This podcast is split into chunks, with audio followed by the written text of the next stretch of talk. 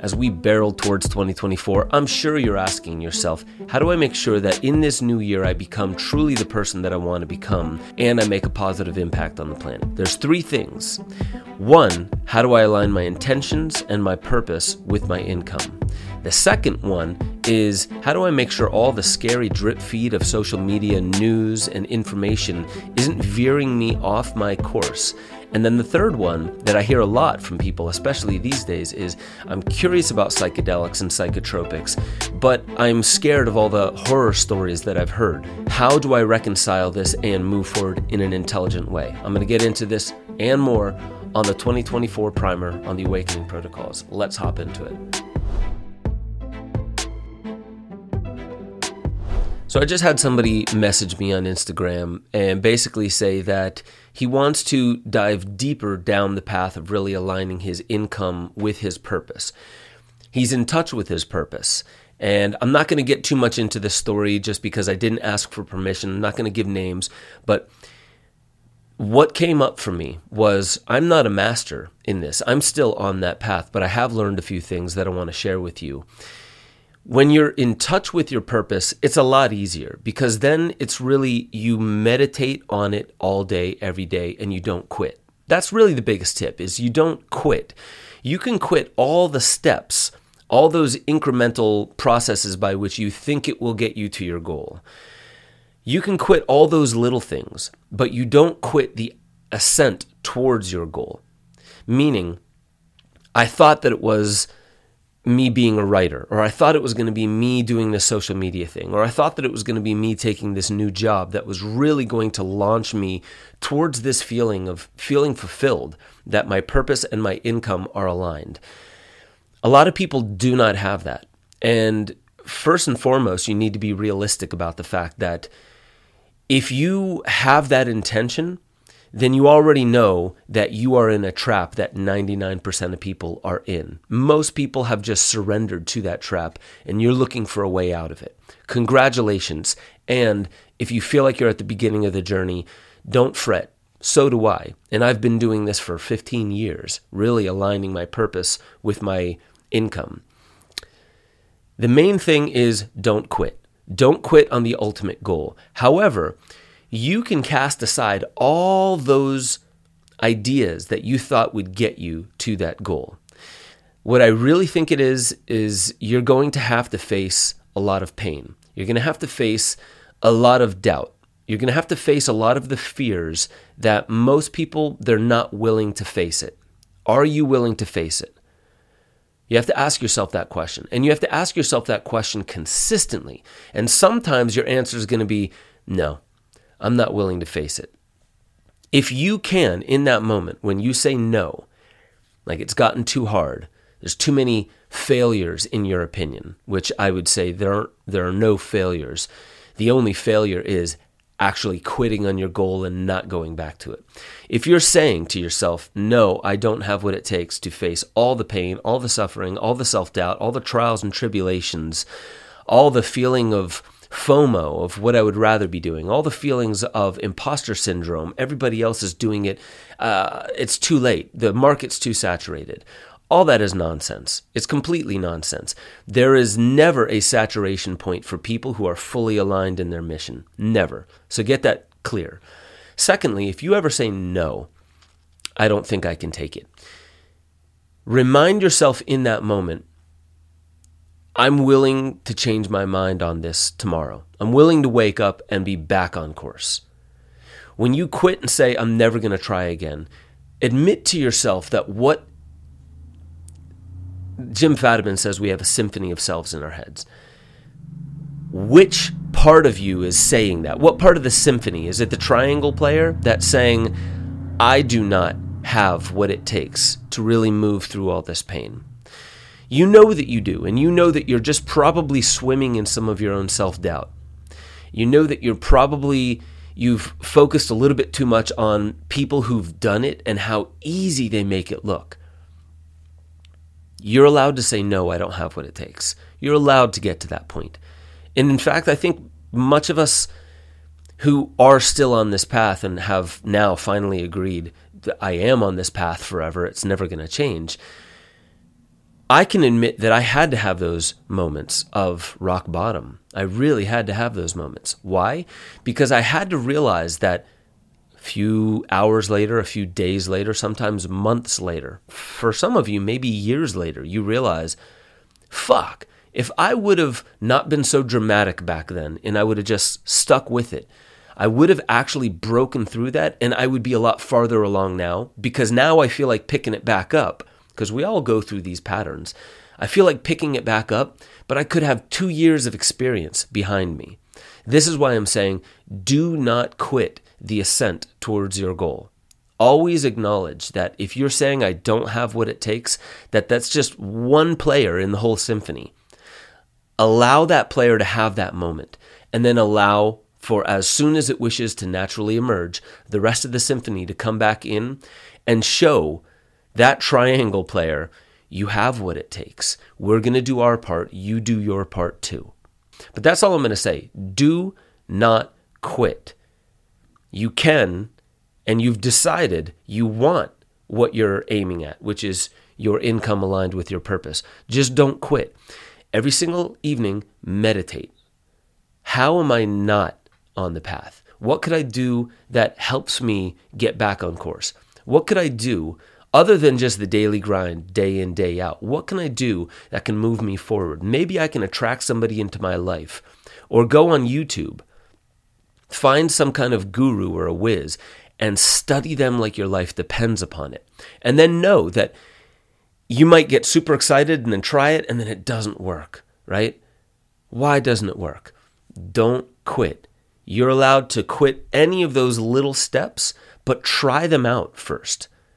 Do not quit the ultimate path. Attract people into your life that make you surrounded by people who are speaking the language you eventually want to be speaking like it's your first language.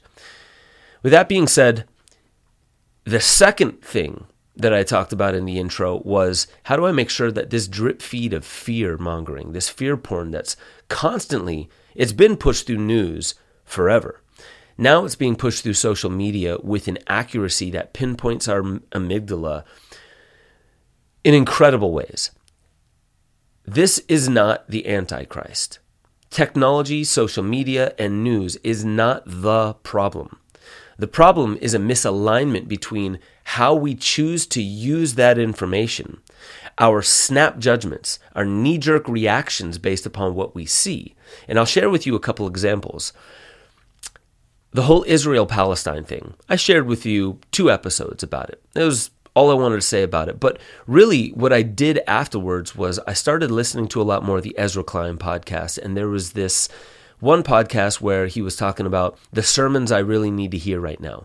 And it was this, I believe she's Israeli, if not, she's Jewish, and she's talking about, and she gives sermons. So the sermons that she gives is what kind of Israel, what kind of Jewish faith do we want a thousand years from now, or just a couple hundred years from now? For me, I started thinking, whoa, what is the ideal? What is the most beautiful, highest potential of Judaism in a thousand years if it starts working towards that and does not quit?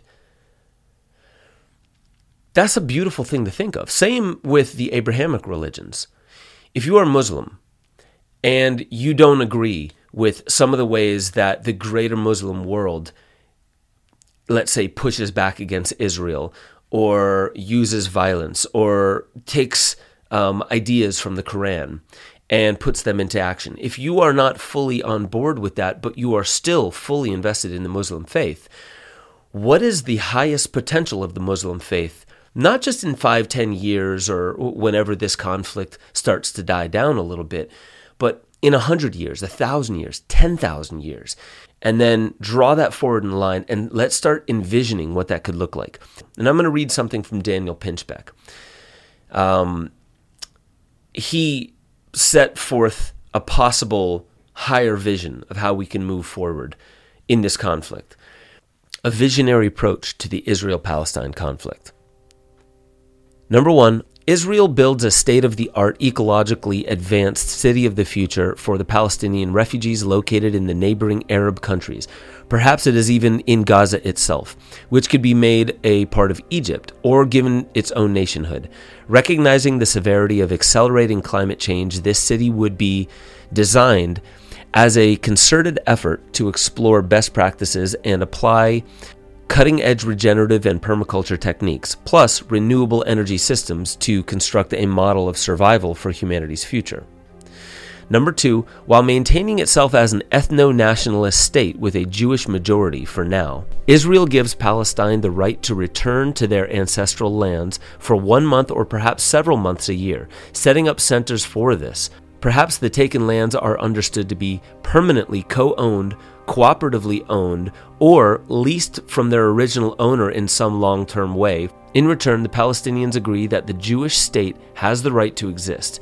As Palestinian populations were displaced, an equal or greater number of Middle Eastern and European Jews were also displaced and need a home. Number three, Israel undertakes a large scale initiative to use psychedelic and MDMA therapy to help both Orthodox Jews and fanatic Muslims escape the hypnosis of their entrenched ideologies. Psychedelics or MDMA assisted psychotherapy is mandated as a treatment. That word, mandated as a treatment for anyone on either side who commits acts of violence or sabotage.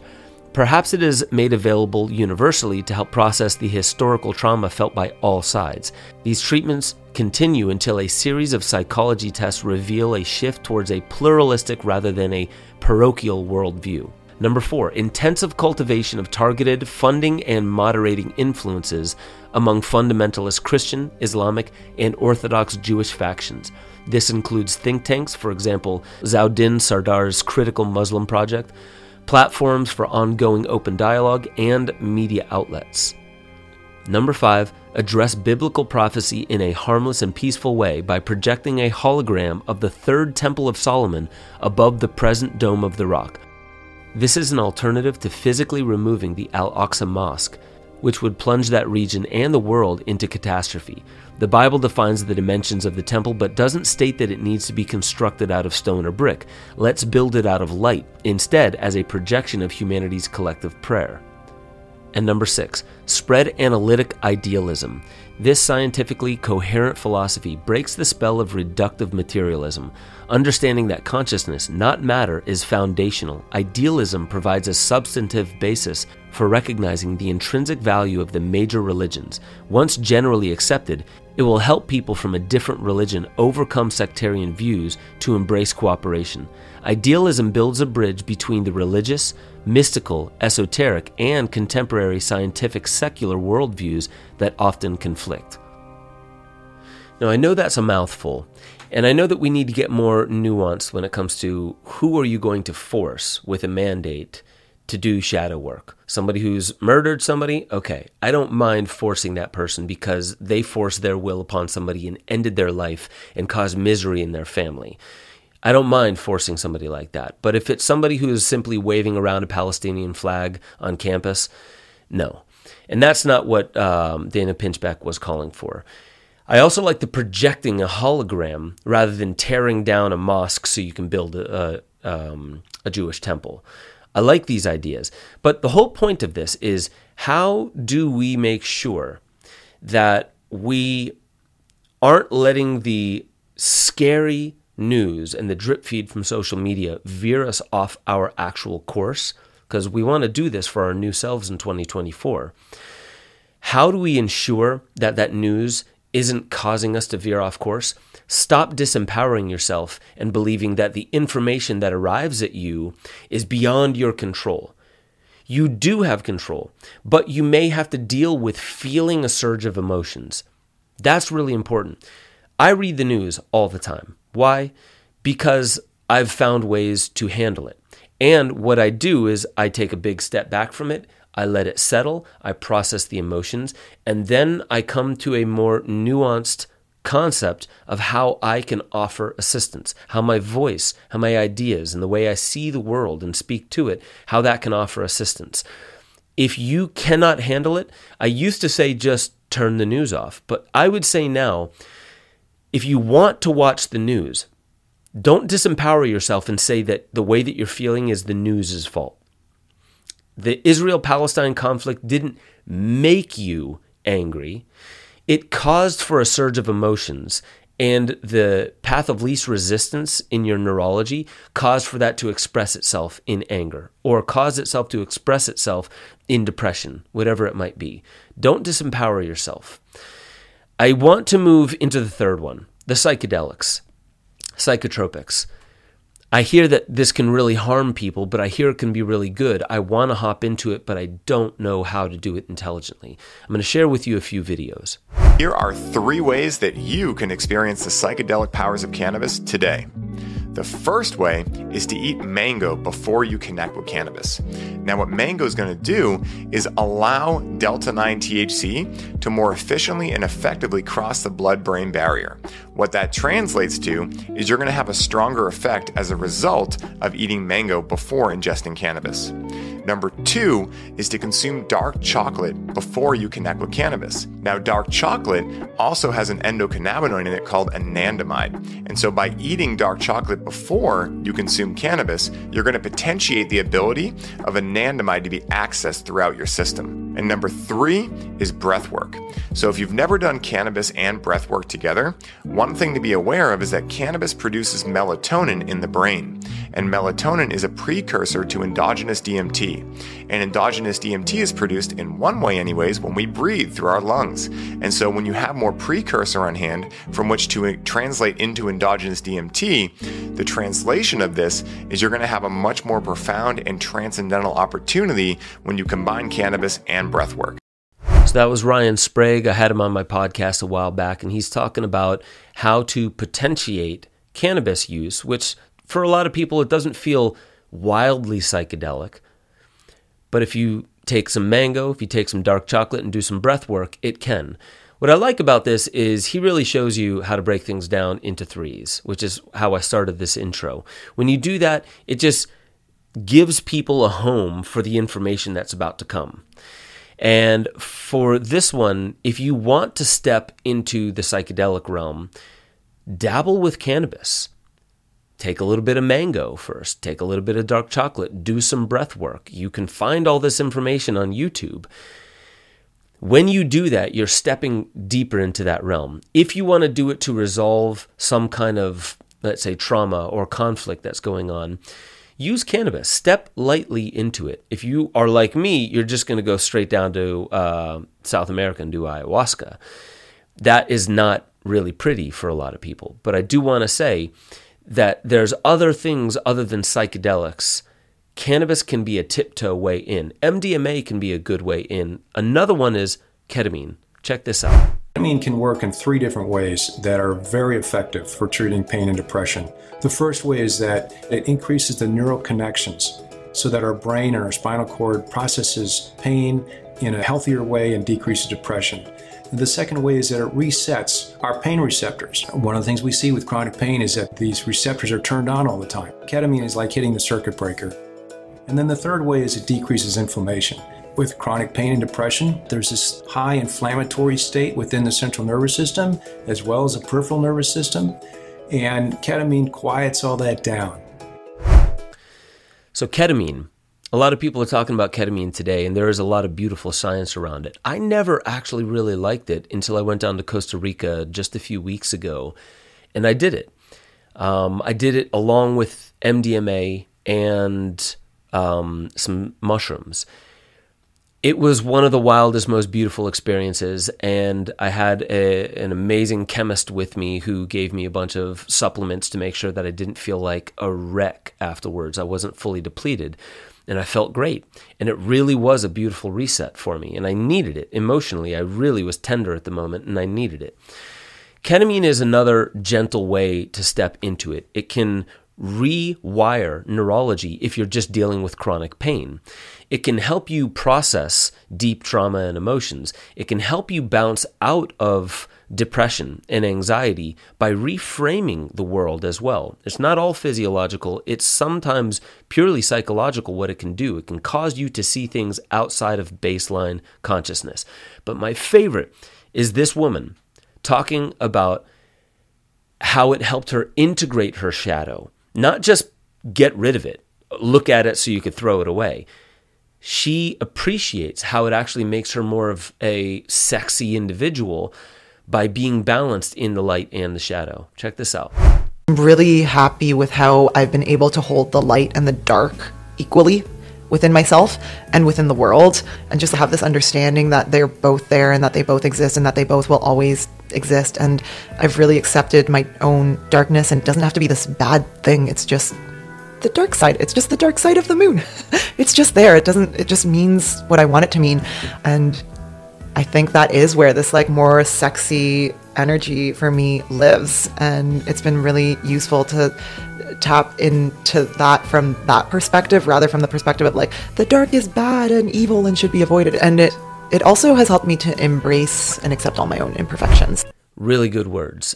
And the last thing that i want to say is meditation is probably the number one thing that you can do to tick off all those three boxes how do you align your purpose with your income how do you make sure that the scary news that's arriving at you isn't pulling you off your course? And how do you step into the psychedelic realm intelligently? Meditation, meditation, meditation. Here is something that I found really interesting on the Neurohacker Collective Instagram. Long term meditators have brains that, on average, look seven to five years younger than non meditators. There's so much more than just that that I would share with you, but let me just say meditation is the number one thing I would suggest that you do daily 15 minutes a day, 20 minutes a day. You're really just going to be focusing on your posture a lot at first, but eventually your mind is going to calm. And it's not going to be some idea or intellectual thing that you get out of it that you're like, oh, yes, meditation gave me this intellectual thing. It's actually going to be a reset of your physiology, how you breathe, how you relax your body but still hold an erect spine. These are very important for the little drip feeds of neurochemicals and hormones that eventually lead to your anxiety, your depression, your anger, you name it. The last thing that I want to show you is this. It's also from the Neurohacker Collective. Long hours spent staring at screens underworks panoramic vision, predisposing us towards flight or fight sympathetic nervous system activity. What that means is we're so hyper focused on this little window in front of our face that our peripheral or panoramic vision is starting to decrease. The problem with that is peripheral vision. You'd know this with EMDR, where you look side to side as you're processing trauma, and it helps you reset because looking to the periphery is something that you do when you're panicked and you're in fight or flight. For some reason, when you start losing your panoramic vision, there's this effect to it. It starts putting you deeper inside that sympathetic fight or flight nervous system. Why? It's hard to really understand that, but there is science now showing us that if you're staring at a screen and it's right here, you're actually undermining your panoramic vision and it's causing for your nervous system to go into fight or flight when it shouldn't. These are all of my hacks, all of my tips for you to move gently, swiftly, and beautifully into 2024. I want you to be the you that you wish to be as you move into this world, this new world of 2024. As you move into 2024, be gentle with yourself. Understand that these changes take time, but if you don't quit, if you don't quit that ascension towards your goals, little by little you'll come to realize, whoa, I've actually I, th- I, thought I was taking baby steps, steps and I wouldn't get very far, but I've gotten very far because I've done these baby steps for years now. That's you in the future, and your future self is calling you towards that goal.